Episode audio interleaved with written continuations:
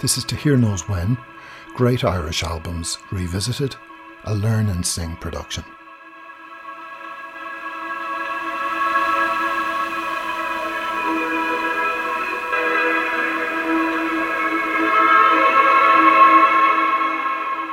I'm Paul McDermott, and this is a podcast about great Irish albums. It's named after a My Bloody Valentine song. If you go to @LearnAndSing on Twitter or paulmcdermott.ie/podcast, you'll find links to episode notes and lots of further information on all the albums we've covered so far. So if you're new to the podcast, that's albums by Nina Hines, Therapy, That Petrol Emotion, Blue in Heaven, Whipping Boy, and many, many more. And I'd ask that if you've enjoyed any episode to date, then please consider subscribing, liking, and sharing. Now, some of the November 1982 reviews in the UK music press for If I Die, I Die by Virgin Prunes could at best be described as lukewarm. Time is a funny thing though, because fast forward 8 years to the first reissue of the album and the music press had definitely changed its tune. In his August 1990 retrospective review, Leo Finley wrote in Select Magazine that the Virgin Prunes were Dublin's Stones to U2's clean-cut Beatles image. I like that line. He continued, the guys who'd hang about Grafton Street in dresses in the daytime and spend nights preparing for gigs and atrocity exhibitions. But despite their overt exhibitionism, they were always capable of producing splendidly minimal rock tunes. In the NME's 1990 review, Jerry Smith wrote that If I Die, I Die stands as a delicious concoction of mysterious depth that vaults from the incessant pop of Baby Turns Blue to the poetic sweep of Theme for Thought and the dramatically unfathomable Badajong. He continued, it was the nearest that these rampant art terrorists came to capturing the malevolent spirit of their live incarnation. Rampant art terrorists, that's another great line. Now, these reviews are so completely at odds with Matt Snow's original NME review of the album published back on the 27th of November 1982. The Virgin Prunes operate comfortably within current modern rock conventions, and this, their first LP, is an occasionally interesting but largely unremarkable affair, he wrote. Now, most listeners will probably know the origins of the Virgin Prunes. Mid-70s, Dublin's North Side, Cedarwood Road, a group of teenagers growing up create their own sanctuary for outsiders, a secretive world they called Lipton Village. Fionán Hanvey became Gavin Friday, Paul Hewson became Bono, Dave Evans became The Edge, and Derek Rowan became Googie. Describing this world, Googie once told the NME that Lipton Village is a village in the head. He said it represents how we got together through this understanding we all had. It's very real because we bring it into our everyday life. It relates to our values and what we see in other people. Virgin Prunes was fronted by Gavin Friday and fellow villagers Googie and David Id Strongman played bass, Dick Evans played guitar, and Pod was on drums. Following Pod's early departure, he was replaced by Hal Akabinti, who in turn was replaced by Mary Denellon. In their early days, the band abandoned traditional rock and roll tropes in favour of performance art, installations, and the avant-garde. Early gigs were often staged in performance spaces and galleries rather than pubs and clubs. Their live shows were legendary confrontational events. Audiences were often simultaneously shocked and bemused. Not for nothing did Mark Prendergast in his book Irish Rock describe the Virgin Prunes as the most overtly subversive rock group ever to come out of the genre. Here's my old friend Jim O'Mahony talking about Gavin Friday and the Virgin Prunes. This is an outtake from my documentary No Journey's End, The Story of Michael O'Shea, which featured on episode 6 of the podcast. Gavin Friday, for example, is looked upon as he's almost like Ireland's Scott Walker. Yes. But at the time, he was a deviant, but like he was a dangerous deviant because, I mean, I remember the Virgin Prunes, and you'd see the Virgin Prunes walking around Dublin, but wearing dresses. But they were like big dockers wearing dresses. There was nothing effeminate about them or anything. They didn't get grief off people because they'd probably kill you. Yeah. But again, it was this scene that really existed on the fringes. So that scene was very much kind of out there. And I don't think there's ever really been another Irish music scene that was out there like that so much. I love that line from Jim. He was a deviant, but he was a dangerous deviant. The Virgin Prunes left Dublin for London in 1979 and then spent the next couple of years gigging throughout Europe, where they enjoyed a huge cult following. The band moved to Berlin and was feted in France, Holland, Belgium, Italy and Germany. Virgin Prunes released their debut single, 2010s, on their own Baby Records in February 1981. This was followed up with Moments and Mine in August. Then in November and December 1981 came the ambitious A New Form of Beauty project, an exhibition at the Douglas Hyde Gallery in Trinity and 4 releases on different formats, a 7-inch, a 10-inch, a 12-inch and a cassette. With Red Nettle, the band also contributed one of the standout tracks to C81, the NME's influential compilation tape.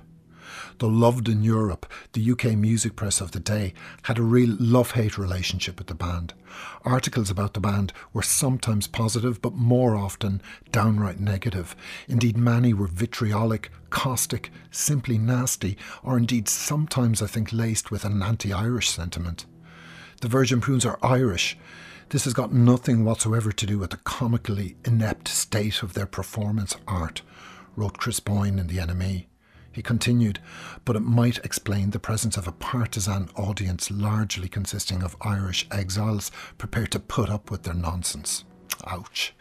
The first time I saw the Prunes, I couldn't tell if their vocalists were male or female because of their dresses and the bad lighting, wrote Caroline Harper in The Melody Maker. She continued, but the lighting was bright enough this time and I managed to see just how ugly they are. Ow. Whereas U2 are clean cut and direct, again wrote Matt Snow in the NME, the Prunes attempt to intrigue and mystify with a shambolic pretense of spontaneity and a clutter of gothic horror props. Ooh. Now you'll hear later how Gavin and Googie robbed some of those very props from a fire-damaged Hickey's in Dublin, but I digress. Helen Fitzgerald, who had written for Vox magazine back in Dublin before moving to London in 1981, seemed to get the Virgin Prunes. Reviewing a gig in the NME, she declared, the Prunes were spectacular as always. She continued, they were never less than brilliant. Gavin and Googie were in fine fettle, mixing and juxtaposing old and new in an aggressively lucid conglomeration of bizarre imagery and teasing challenges. What came next for the band? Well, Wire's Colin Newman was hired as a producer and the band decamped to Windmill Lane in mid-1982 to produce If I Die, I Die. Rather than adopting a conventional A-side, B-side format, the sides of the record were given brown and blue colours, signalling earth and fire respectively, or primitive and then urban. The music on each side reflected these moods. Vox magazine at the time described it as a mythical side, which is soft, acoustic and extremely sensitive, and it has a typical prune side, heavy on the head and deeply rooted in worldly affairs. Producer Colin Newman was interviewed in the same issue of Vox and stated that, with the Prunes I've attempted to organise them so that they would deliver their best. It's going to be a very well-produced album. And he was right, it was a brilliant-sounding album. Now my old friend Jim O'Mahony, who you heard from earlier, has a framed poster in his living room of a gig from the 28th of October 1982 in McGonagall's in Dublin. That was billed as Virgin Prunes Say Goodbye. Now I've often heard Jim say that this was his favourite gig of all time, so I asked him to explain why. They didn't really do gigs, they gave performances. Individually, they all had great presence on stage, in particular Gavin, Googie and David, who usually opened the show. People tended not to get too near the stage, as they were also quite scary. The performances were hugely theatrical and often quite shocking. They pushed serious boundaries regarding gender that no other band was doing. Jim continues, the setlist was mainly the songs that would end up on the album, but much rawer and a bit dirtier live. I think this gig was them changing direction musically, visually and artistically, hence it was billed as Virgin Prunes Say Goodbye. Their live shows changed after this. The Heresy box set gives a good indication of what they sounded like. We managed to get backstage after the gig and chatted to David for ages, but the rest of them were all arguing with each other. I went into Freebird the following morning and stole the poster, which is framed on my wall here at home. The best Irish band I've certainly ever seen live, and it was a privilege to be one of the lucky ones to witness this incredible and unique performance. The words of Jim O'Mahony there, giving us a real sense of the Virgin Prunes live. Now, at the start of this episode, I said time is a funny thing. I believe that If I Die, I Die was out of step at the time of its release, and because of that, it has thankfully stood the test of time. So here we go, to Here Knows When, Great Irish Albums Revisited, episode 23, If I Die, I Die, by Virgin Prunes. It's my great pleasure to welcome Gavin Friday.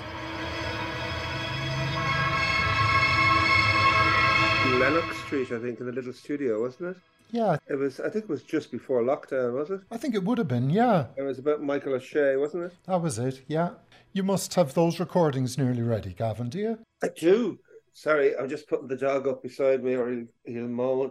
I do, yes. I'm in the finishing process of this album, my Gavin Friday album, and I have to hand it up by the 20th of December.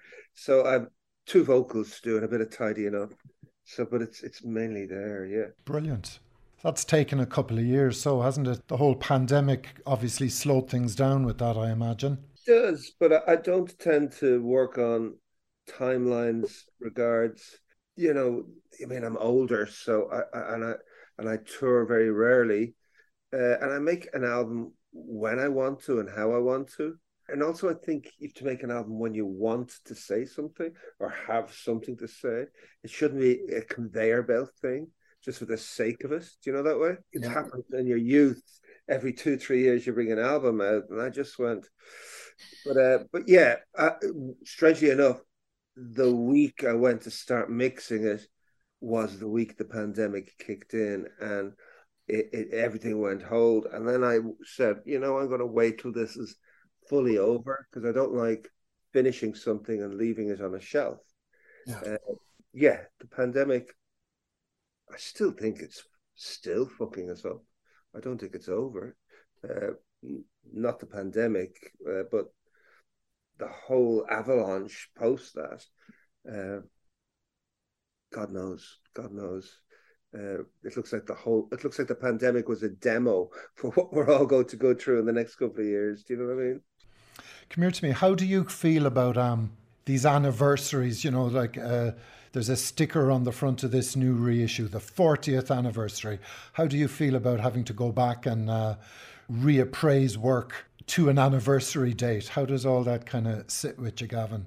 It sits with me okay. I mean, I'm just really happy that I've been able to go back into the Virgin Prunes archives and get it out there and have it on a label that are distributing it and releasing it again. I mean, the Virgin Prunes material wasn't even on streaming services really until this June, July. I did a deal with BMG late last year for the whole back catalogue. Yes, it coincided when we looked at everything. I said, wow, If I Die, I Die, I will be 40 years old this November.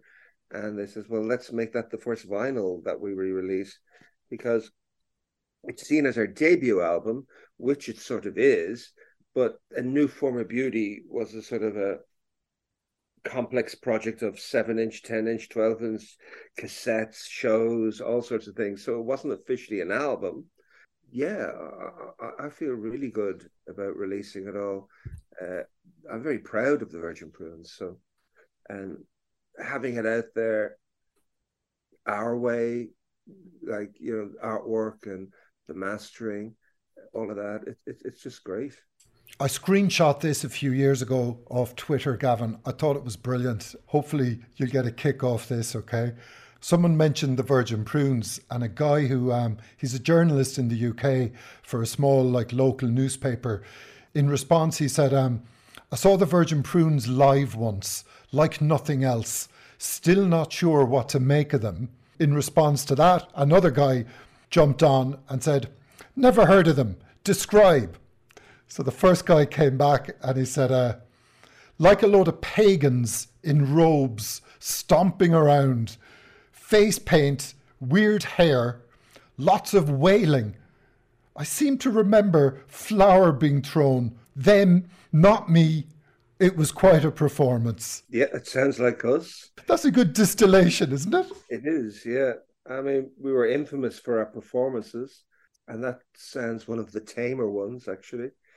But yeah, I mean, the performances were as crucial as the recordings to the band. Possibly performance was our real forte. And yeah, I mean, what can you say? The wailing and the pagans and the all of that. I mean, we delved into lots of imagery and lots of influences. Strangely enough, we delved into Irish influences. I mean, the Irish really were the originators of pagans and Druids and all that primitivism. Absolutely, yeah. And we took that as a very big influence in a primeval way, which we cover a bit in If I Die, I Die, like stripping away everything, all the sort of artifacts and basically going tribal, going almost naked. And we grasped in amongst things like Irish influences. I mean, Shannos, the old way of singing. We didn't actually sing Shannos, but we were touching on it. That with sort of all the Lydon-esque and Bowie influences. It was our version of Shannos in that style of singing.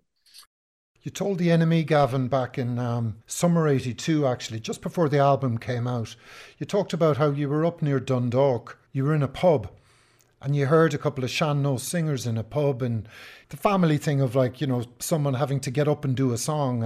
And you were saying that that actually really influenced what you were going to do then with If I Die, this idea of going back. I'm reading the quote here, Gavin. It says, "It just hit me like a ton of bricks. This whole feeling just from going into a little pub for a drink. On the new album, we're going to do one side and we're going to try and get that feeling in the way that we sing." So I suppose that's the brown side really of the album, Gavin, isn't it? Yeah, and it is interesting because it being like from Dublin, I mean, there was Irish influences in that we lived in Dublin, and my father was quite an Oscalia man, even though he didn't speak, I suppose more of a Republican. And we were all, my real name is Fionán Hanvey. So it was always there, but to my shame, in them days, Dublin was the Pale and we hardly went outside the country. So when I did hear Shannos in a raw way, like in those pubs, it did hit me. And it did feel, I mean, 82, it was post-punk. And we'd seen sort of the shambles of what was punk rock. And you saw the sort of commercialism of it. So we were trying to get back to something even more authentic. So we took that on, along with like even taking on some, I mean, there's bowrons, there's didgeridoos, there's tin whistles. There's a lot of stuff that no one would expect the Virgin Prunes to be using on that brown side. Do you know what struck me when I've been listening back to it, Gavin? The brown side could have been released last year. Well, that's what I find quite interesting, is how timeless it is. It is, isn't it? Like literally it could have come out last year. Yeah, it feels like that. I think what's telling on the blue side is there's certain things like the snare drum sound from 1982, which, you know, from since Joy Division fucking had a record, everyone was copying their sound, and even guitar sounds and the compressions on them. But on the brown side, we used like authentic drums and toms and bowrons and hand drums, and Dick used acoustic guitars, mandolins, along with his psychedelic stuff. I mean, the track Baudicon, which is the last track on on the brown side. That's got Barons anyway, definitely. The Baron is the main thing. And Dick letting loose on his psychedelia. So it has this sort of agelessness about it. And even the blue side, I found it quite contemporary lyrically. Baby Turns Blue is basically about kids, young people self-harming, taking drugs, OD, mental health issues in a weird way, and sort of quite poignant and quite relevant to today. The transgenderism of how we dressed. And even Walls of Jericho, which is an anti-fundamentalist religion. So all these topics, I thought, there's very little here that isn't relevant to 2022, which made me feel really good. I'm going to play you a clip from a French radio interview. Oh, my God. Now, what I love about this is you touch on some of the things there that you just mentioned, okay? So this is from about 2 years after the album came out, Gavin. You're in the middle of a French tour. You pay a visit to a little radio station in Saint-Étienne in France. You're asked basically to explain yourselves because the night before you played a gig and some members of the French audience were still, even though it was 84, they were still at the kind of spitting, and some members of the French audience had called you a bunch of faggots. So the French DJs just basically trying to get you to explain yourselves, Gavin. So here it is. The clothes we wear, it's like you mentioned the words transvestite and drag, etc. And on stage, we're not trying to look like women or act like women, and we're not in drag, because drag is a man trying to look like a woman or be a woman. I think on stage, how we dress is very much an expression of what we are, but that doesn't mean that, like, we're transvestites. It's like you were asking us about, like, the sexuality and that. On parlait de la sexualité. But if you look at it, like, we're not trying to sort of talk about sexuality or that, we're trying to... Et on n'est pas en train de parler de sexualité, nous. If you meet somebody, like, you're at a table and there's six people. Si vous rencontrez des personnes à une table, vous êtes six. You say one person says, I'm transvestite, and another person says, I'm a lesbian, and another person says, I'm a homosexual, another person says, I'm a trisexual, I'm a bisexual. Chacun se définit, moi je suis PD, moi je suis lesbienne, moi je suis travesti. Immediately you start thinking, yes, immédiatement vous pensez. You know, generally, I'm generalizing. En général, hein, je généralise là. He goes to bed with boys. Il va au lit avec des garçons. Elle va au lit avec des filles. And it's like this is here in the head. But what's more important is what the people are and what they see and what they are as people. Ce qui est beaucoup plus important, c'est ce que sont les gens vraiment. You should be talking to people. Vous devriez parler plutôt aux gens, pas à leur sexe. Yesterday we had some anti-gay manifestation on the audience. From who? On the audience, some people were very anti-gay. They spit on you and they call you faggots and things like that. Well, I don't know what faggots is in French, so I don't know what they got. But I don't know why. You know, an audience can say what they like. We're not going to say. I'm not going to stop and say I'm not gay. That's a blast from the past, Gavin, isn't it? I haven't heard the word trisexual in a while. It's great to find stuff like that. But it's so, it's, I mean, Jesus, it's 40 years ago or 38 years ago, whatever. But I still stick by that. I think, you know, sexuality is so complex. It's wider than the ocean, deeper than the sea. And the big thing, as you're finding out, as there's this whole, you know, gender fluidity madness, but it's not really madness. All it is young people not wanting to call people gay or bent or that. It's just 20-year-olds given their own identity today. But it's far more liberal. I mean, you know the era we grew up in where homosexuality was illegal till 93, I think. Same-sex marriage just legalized. So quite a shy little boy there, but quite insightful. Yeah, absolutely. Our clothes really were shields and weapons. Shields as in, you know, from a very early age, growing up in Dublin, I was always very expressive with clothes as a young kid, especially from being bullied and being called a fucking pansy or a queer or whatever derogatory thing. So rather than keep getting the digs, and I stood up for myself. And the way I stood up for myself was with my clothes. So my clothes became this shield. And it was quite a big thing in Dublin back then. You know, in the late 70s, to even have earrings was a cause to get your head beaten up.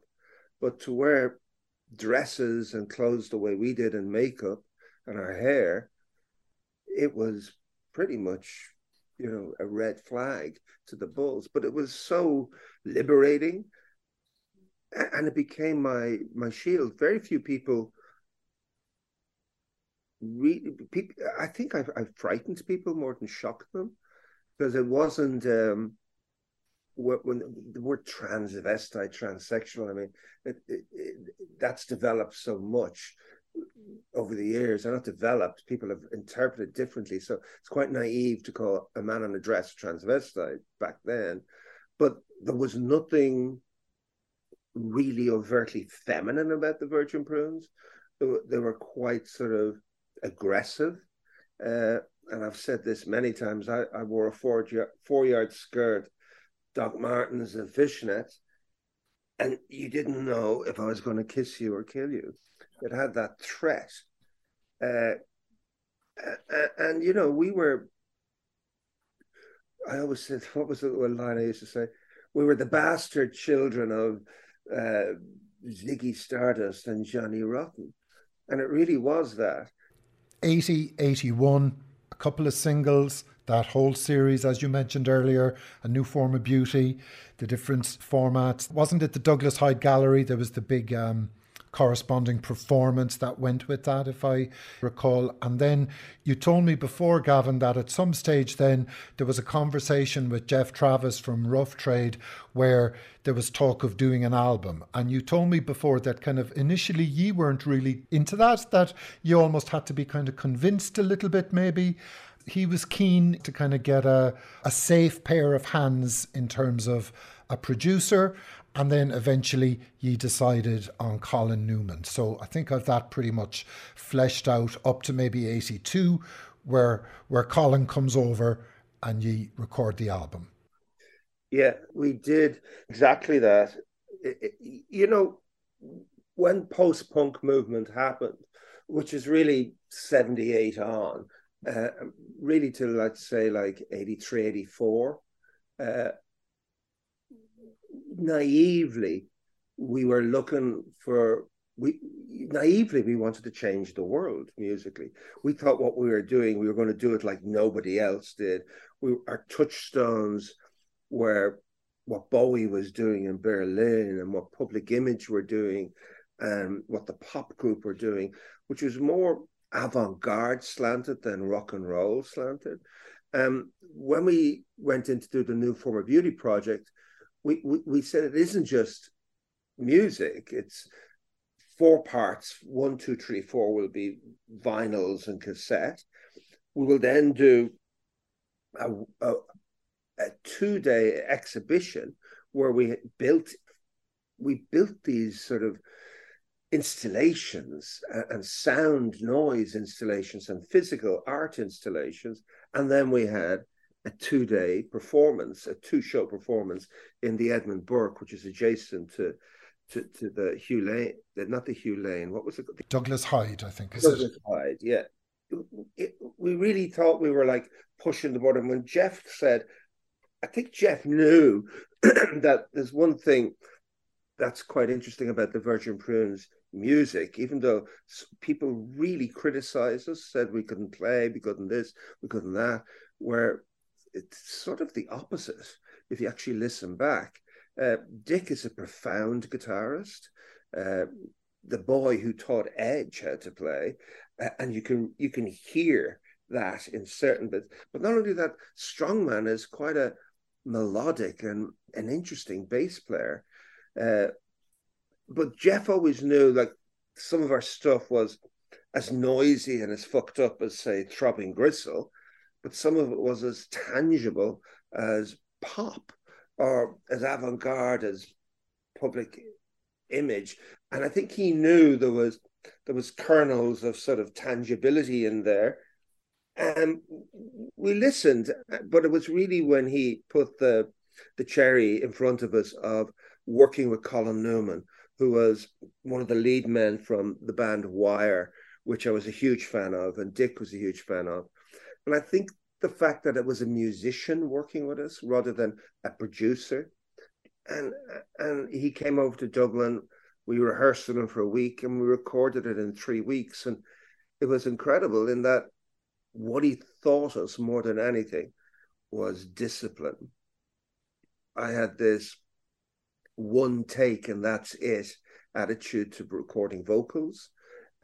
We had this improvisational thing going on, and he sort of was going, you don't have to do one take. Why don't you try 4 or 5 takes, Gavin? Why don't you lay down your track and see what other stuff you could do, like arrangements he was basically teaching us. So it was a huge thing, even though the album was, of all the productions, probably the most pristine. It still has the essence of what the band were. So we really had nothing to be afraid of, of us.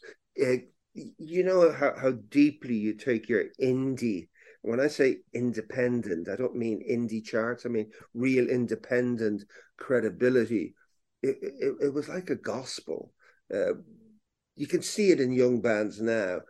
They don't go north-south side because it's not the north side, but more in the kudos. So that, you know, you can hear it out of the greatness of the Fontaines DC. They have that, you can't do this, you have to do that. And it's part of being young and punky, really, isn't it? Yeah, absolutely. There's a great quote from Colin. I just thought this was spot on, Gavin, when I read it. He says, in those days, you could see the hills around Dublin from everywhere in the city. The Prunes were like a manifestation of that surrounding wildness brought into the city. And I think that's perfect, again, in summing up the difference between the brown, more kind of primal wildness, the mystical side of the record, and then the blue, the more, I suppose I'd call it the more urban side of the record. Absolutely, exactly what I call it, the urban side. You know, the fire, and the other one's the water and the earth. But it really was, Dublin really was a baby compared to what it is now. You know, I'm actually very proud of how much we pushed out so much back then. But really, as you listen to the Innocent Boy in France 38 years ago, we weren't over-calculated. A lot of people condemned the Prunes as posers, and we weren't posers. We liked clothes. We liked art. We liked improvising. We liked pushing out the thing. We didn't want to be in a rock and roll band. We didn't care about hit singles. We never, actually, hand on heart, never went out to make anything commercial. But it's interesting because I have a press release here from Rough Trade for the release of Baby Turns Blue. And of course, Rough Trade have to sell records. That's the game they're in. So the press release reads, Virgin Prunes, Dublin's most unusual cultural institution, who some should say should be institutionalised, unleash the first result of their recording collaboration with Colin Newman, Baby Turns Blue, which heralded a shift in the Prune style from an abstract and conceptual to more concise and beaty, almost more accessible. Rough Trade are trying to sell records, aren't they? Absolutely. And it was more accessible. Yeah. But if you want to even look back and delve into, say, the early parts of A New Form of Beauty, Part 1, which is Sandpaper Lullaby, the 7-inch single, that's very accessible. It was very humbly and meekly produced by ourselves, but there always was a sort of a melodic accessibility in us when we wanted to go there. The track David Basaris performs on If I Die, I Die, Ballad of the Man, is beyond accessible, but in a quirky way. I mean, Davey was a huge Bruce Springsteen fan, so Bruce Springsteen influences coming out of a Virgin Prunes. Just the contradictions were so mad. They were great, you know. I was looking back at some of the old press cuttings, Gavin, the live reviews from 81, 82 in the UK Music Inkies. It's extraordinary because you end up on some bills with a lot of kind of still kind of punky, you know, like you're playing with Theatre of Hate, you're playing with the Meteors. Quite often, these kind of punky audiences are literally just silenced by your performances. And other times then they're kind of quite violently reacting to the performances. There's a lot of gobbing still into 81 still. You said we preferred taking support slots where the crowd promises to be a bit hostile. We did. And weirdly enough, it was later in Britain. Britain was always a bit edgy to us. I think in the early reviews and that we didn't fit the category of what a British, an Irish band should be in Britain. The Irish bands then were the Rats, U2. Basically, they were the only bands people knew. We were poles apart. Like in theory, we should have been something from, you know, Finsbury Park in London or something, hanging out with Susie the Banshees or Johnny Lydon. And we just didn't fit. And I always felt there was a little bit of anti-Virgin Prunes. That changed, more so 83, 84, where we were playing our own gigs, and especially Northern England, like Manchester and that. But the real home we found was in Europe, Central Europe, France, Germany, Holland, Belgium, Italy. That's really where we were embraced. In that French interview, you actually mentioned that you have travelled from Austria to the gigs in France. So long journeys back in those days, Gavin, but obviously gigs there for you. We toured from 81 till 85 relentlessly, including an American stint, which is a very rare thing in 83 for bands. Oh, Jesus, I remember we were so popular in France, we'd go to France for a month and we'd be playing like everywhere. My favorite memories, or my most vivid memories, are when the wall was still up in Germany, in Berlin, and you'd have to go to Corridor. So it would take 9 hours in a van to get to fucking Berlin. But my God, the days and the gigs in Berlin, they were a sight to be seen, and such an extraordinary place back then. Rough Trade put up about 10,000 sterling for the album. And you told me that your first thing was to hire Ursula Steigler. Oh, she was well known at the time as, I suppose, would you call her a fashion photographer? I suppose you would have called her. She was one of Ireland's biggest fashion photographers. She was German, big fashion photographer. Yeah. Steve Averill, the infamous Steve Rappert from Radiators, and did all Virgin Prunes covers and U2's covers. And he suggested her because, you know, he suggested for Pagan and Love Song, where we were getting into this primal color thing. He says, you're really breaking borders here. You want to be much more colorful. I suggest you go here. And when I met with Ursula, she was a massive Kurt Weill fan, and she sort of German culture, which was like a bird singing to me. Actually, you know, hit it off, so. We did.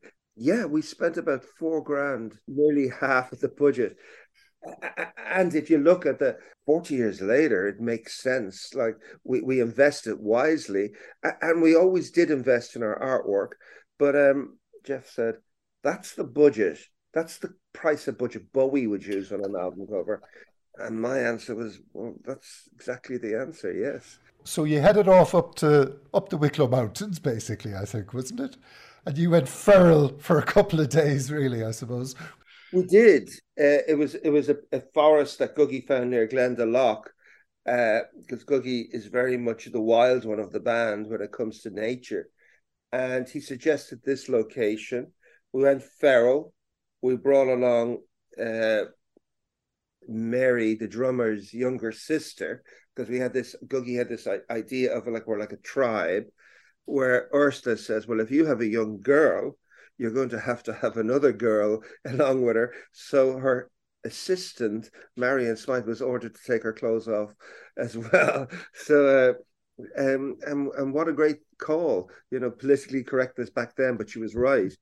The other shots that blue side was referenced in the indoor shots with fire, and they were filmed and photographed in a place we call the Beautiful House, which is on Essex Street near the Clarence Hotel. That's Temple Bar, really, isn't it? It is Temple Bar, yeah. And yeah. Obviously, Temple Bar in 1982, Gavin, did not look like it does today. Would that have been an old rundown kind of a derelict house? Would it have been? The derelict house, we squatted in it, actually. Okay. We recorded a lot of New Form of Beauty in it, and it was our HQ. When we say squatted, we just basically lived there at the weekends, recorded, we tape recorded. It was our HQ, and it was massive. I think it's now the Design Yard. Oh yeah, I know where that is. Yeah, yeah, that's what is that. That we lived there. God, there should be a plaque outside that, Gavin. Well, hopefully, maybe. Do not enter. It's so at odds with the photos from Wicklow, though, isn't it? Fire. I'm looking here. I've my original version there of it, Gavin, and you've the mannequin in the corner shrouded and all. It's like an old Victorian dress or something on the mannequin. Well, actually, it's a wedding dress. That was courtesy of Hickey's in Henry Street, which just about a couple of weeks before the photo shoot, I got a call at like 1 a.m. in the house, Googie saying, Gav, quick, I've got the van. I heard there's a fire in Hickey's and there's all these mannequins burning, wearing wedding dresses. We should go and nab some. So we went in and robbed about 6 mannequins and used them as props, courtesy of Hickey's. Brilliant. Fantastic.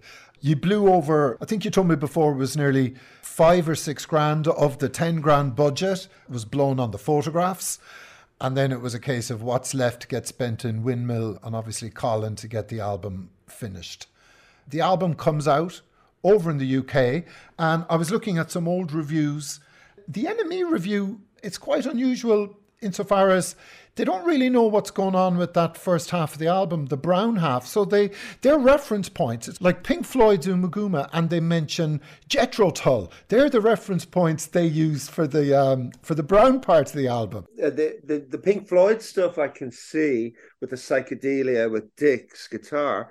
Jethro Tull, maybe the fact we'd whistles. I think that's it, yeah. But also, that's lazy journalism. When we performed live, I think the album really came to life, especially that side. I mean, if you go to Google or YouTube, you go Virgin Prunes, there's a French program called Echo de Banane. And if you Google Oula Canna Coulot, Decline and Fall, you'll see one of the great performances and actually caught filmed really well. But it really had that sort of, almost like the first thing you said to me, these pagans in long dresses and robes. The robe I actually robbed. We ended up fucking robbing everything in our early days, if not robbing Rough Trade of all the money to do the photographs. But what's the college where you train to be a priest? Maynooth. Maynooth. You will not believe we got the Virgin Prunes in late 1981, Maynooth College. We played a gig there, and afterwards we were in the dressing rooms. We saw all these old priest robes and stuff, and we put a load in the bag and went back to Dublin. So we were actually wearing pagan robes, if you want to call the Catholic priests, but because they were pagans. I mean, what in essence, what you know. The Catholic Church was the big anti for me back then. How was the album perceived at the time? Can you remember, Gavin? In Britain and in Ireland, I remember Bill Graham, who was a Well, Bill Graham was a great writer. Sure. Great writer, and sort of, you know, he was the Lester Bangs of Ireland. He discovered so many bands. He spoke. I remember him coming to Cedarwood Road in late '78 because he had heard about, not only is this band called U2, there's another band called the Virgin Prunes, and they come from this area north. And he just knocked on the door saying, somebody said Gavin Friday lives here. I want to know about the Virgin Prunes. So he's really flew the flag for U2 and the Virgin Prunes in the early days. But he gave it a great review. But everything else, I think, was sort of ignored in Ireland. You know, you get a few plays on Dave Fanning. Yeah. England, as I said, they were very... I never really worried about them. I just said, fuck them. And where in Europe, it was just lauded. I mean, Holland, Belgium, Germany, they just adored us. Yeah. Wasn't Heresy commissioned by some French cultural organization? Yes, France. What kicked off in France? We played a place called the Rex Club in Paris in early '82. Before we did If I Die or Die, and a magazine called Actuel, which I think is now defunct, but it was a big magazine, big cultural magazine. They sort of fell in love with us and came to Dublin and filmed us and photographed us. And there was a big sort of push. So when we were making If I Die, I Die, we got an offer from this guy to do some recordings based on madness and insanity. He came up with the title. He says, I want to call it Heresy, and I want your interpretations of madness and insanity. Can you do this? And he was promising to box and in this beautiful elite packaging, and he'd pay for the recording, which he did. And in them days, there was labels like Sordide Sentimental, who were quite famous for, they brought out a Joy Division 7-inch of... Atmosphere, I think, was Atmosphere, the extraordinary, one of the last things he recorded, Ian Curtis. Dead Souls was the other side. It was a real thing to have these bespoke limited editions of 10,000. So we jumped at it. But also, as we were recording If I Die, I Die, we knew it was going to be more pristine and more produced. We said, let's release this around the same time, which was like, I think Heresy came out about 2 or 3 weeks afterwards. Now, Heresy wasn't distributed in record stores. You had to write away for it or whatever. But Heresy, we recorded, Windmill Lane used to do sessions where if you went in after midnight and worked till 10 in the morning, you got half price. Cheaper rate. Yeah, so we went in one weekend, we booked 3 midnight sessions, but we stayed up and wrote during the day and then recorded at night. And we had this philosophy of, let's not go to sleep. Let's just fucking write, then record, then write, not knowing what we're writing, and to almost get into that sort of trance-like sleeplessness, you know? Oh, I saw it a couple of years ago in a second-hand record shop, and I didn't buy it because I couldn't afford it at the time, but I'd be afraid to look up what it's worth now because it's probably multiples of what I could have got it for. You should always jump on it when you get the chance, I figure. And I didn't, and I should have, you know. It's probably the rarest of all our stuff, that and some A New Form of Beauty. But, you know, the good news is I have all the masters, and the opening track on Heresy is called Rhetoric, and it's about 7 minutes long, and it's one of the most aggressive and vibiest things we've ever put down. But I looked at the masters, and I forgot that we edited it down from 14 minutes long. So I'm looking forward to, when we re-release Heresy, having the original 14-minute version of this histrionic white noise Would you say, Gavin, that at the time the Heresy record was probably closer to the Virgin Prunes live than If I Die, I Die? Would that be fair to say?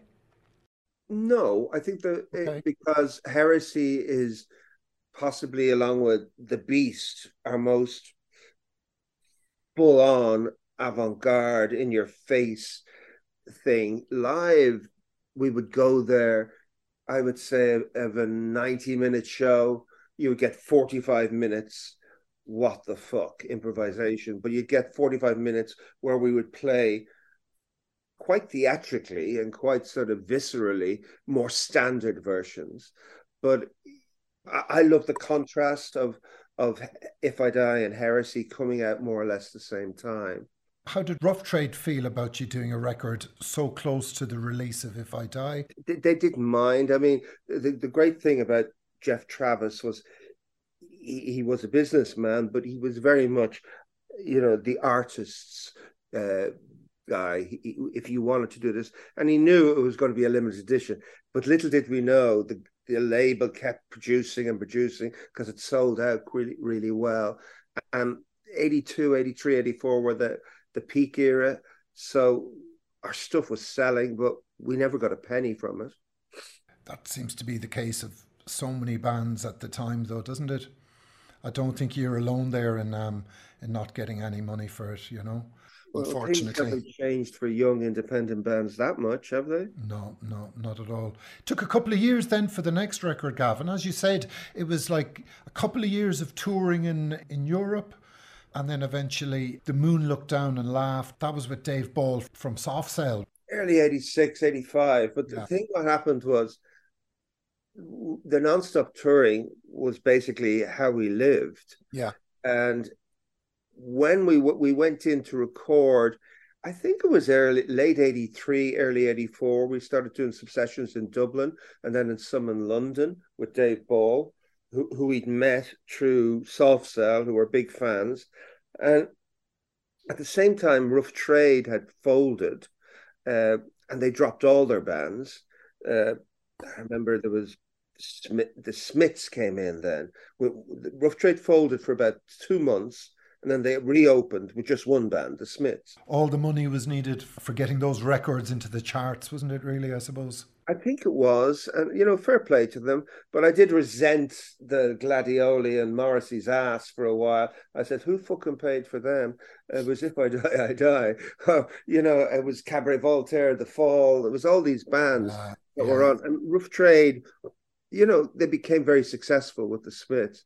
But we were then labelless and no one to pay the fucking bills. So we sort of started working to pay our bills. And sadly, during this thing, the band sort of started falling apart. But that's where life gets in the way, Gavin, surely. It is. At some point, people go, to hell with this. I need to earn a few bob to pay bills, you know. Life gets in the way. Yeah. And it's a strange thing, because when you're a teenager, nothing gets in the way, because you're not thinking about life. You're just passionate about the music. But life was getting in the way. And also, we were burning out. You can't set yourself on fire every day, because eventually you'll just burn. That's what we kept pushing. And we didn't want to compromise. And it just got jaded. And it's sort of like, rather than we exploded on the world, but we were imploding on ourselves. And sadly, it just came to an end. Yeah. I mean, the band were more or less gone by the time the album came out. I still dragged it on for a little bit, basically to pay our debts and sort of semi-promote the album. Not that I dislike the album. I think there's some great things in The Moon Looked Down. But when I look at it, isn't that what a true light does? It burns twice as bright, but burns for half as long. Yeah. And the truth is, you know, what was I to do? I remember actually being offered to join The Mission, of all bands, when they heard, you know, and then I was offered to join Coil. And I was going, no. It was all this thing. But you see a lot of bands that started off quite avant-garde suddenly would change, drop a few people, bring in one guy, reinvent them, and then suddenly they were having hits. But I just wanted to end the band and get out, you know. Yeah. It wasn't a pleasant ending, but it wasn't the worst. It just burnt out. Yeah. It's some legacy, though, Gavin. You've a line here. You said, in retrospect, that you think If I Die, I Die is a wonderful record. It has a peculiar foreverness about it. Sonically, it's nowhere as extreme as A New Form of Beauty or Heresy. But in truth, If I Die, I Die does capture the essence of the Virgin Prunes. I think so, because you get a general A to Z of the whole thing, and you can feel, you know, anyone that saw the band in their heyday and when we toured, you'd feel it, you'd know it. So for that reason, I do think, and as you commented, that foreverness, it's like I can't put a timeline on the first side or the brown side. I always call the brown side the first side. It's what I play first, and it's sort of the journey you go. And I played it, the remastered version, just on Saturday night. It came out on Friday, and I played it, and I was so pleasantly surprised. It does sound quite contemporary. Can you extract yourself from that listening experience and listen to it almost as a work? Or are you reminded every couple of seconds of when you sang the song or when you wrote the words? Or are you reminded of the studios, the experiences? Or are you able to listen to it as an entity in and of itself? A bit of both. I could listen to it as an entity. Like when Ula Kanakula came on, I was going, wow, I remember all those vocals we laid down as the backing. And then I'm just very taken with Strongman's playing or Dick's playing. I go, you know, Sweet Home, I go, fuck, his bass playing is like Pull Up to the Bumper. It's a boom, boom. It's like this contemporary dub thing. And I go, we were so young, but sort of ignorantly sophisticated in a thing. And I think that's because the wide span of our interests as well. And then the real musical genius, Dick, who just really is profound and possibly so underrated as a guitarist, you know? Hmm. By the way, one of the biggest influences on Kevin Shields is Dick Evans. Yeah, well, you did tell me before that you had told the lads to stay clear of London and go to Berlin, that you gave them contacts for a couple of promoters out there. I don't know if they regret, they hate me for that or whatever, but I did. I sent them to Amsterdam and some promoters, yes. I love the 12-inch version of Baby Turns Blue, you know, but finally it makes it to a digital version of it, and it's on the CD, so it's great to get it, because I have a scratchy old version of it here. Yeah, and Colin Newman's remix is really good. That's brilliant. Yeah. I'm going to be selfish and play out on my own choice, if that's okay with you. I'm going to play out on The Faculties of a Broken Heart, the 12-inch version of Baby Turns Blue. Would you be able to maybe introduce it for me and maybe set it up for me, if you don't mind, Gavin? Absolutely. So thank you. Thank you for listening to my banter. 40 years later, Baby Turns Blue, I remember remixing it. We called it The Faculties of a Broken Heart, which was to be the title of the book from A New Form of Beauty, believe it or not, the book that never got released. But this little ditty, because I always saw Baby Turns Blue as a ditty about self-harm and suicide and the terrible things young people do to themselves. What should we do if Baby Turns Blue? Gavin, thank you very much. It's been a pleasure chatting to you. Thank you, Paul. Thank you for your support. Listen, Slán. Thanks, Paul. And we'll talk soon. Look after yourself. Thank you. Thank you. Bye-bye.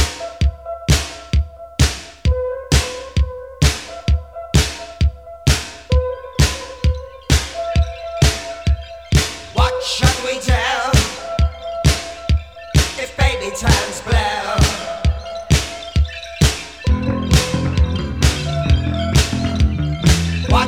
we tell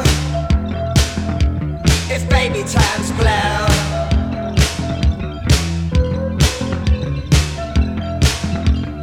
Baby time's blown. Baby time's blown.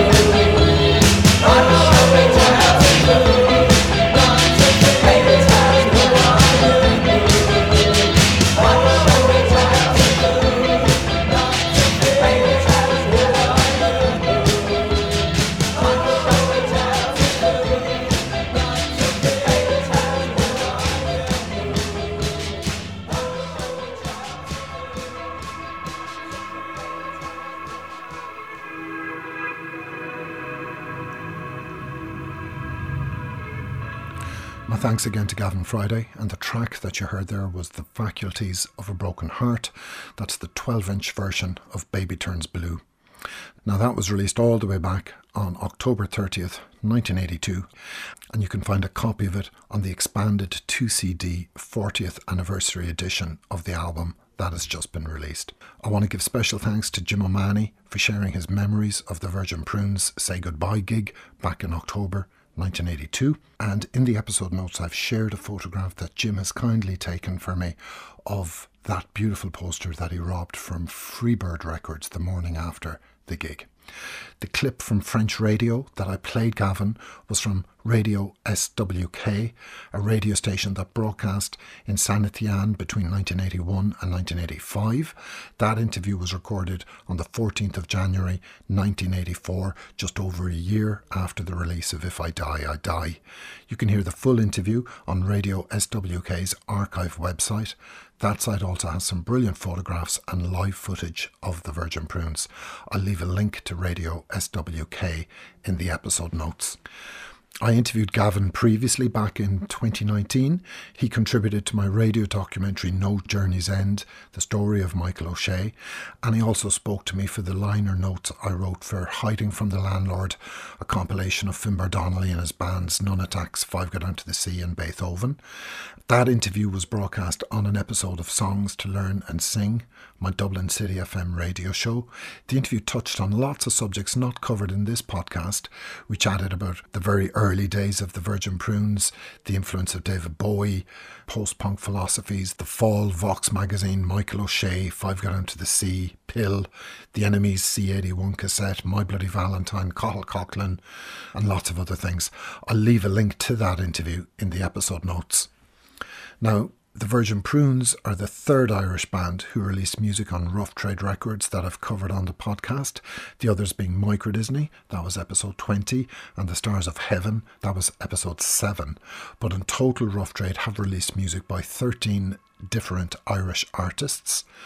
In 2021, I broadcast an episode of the radio show that focused on all 13 of these artists, and again, you'll find a link to that radio show in the episode notes.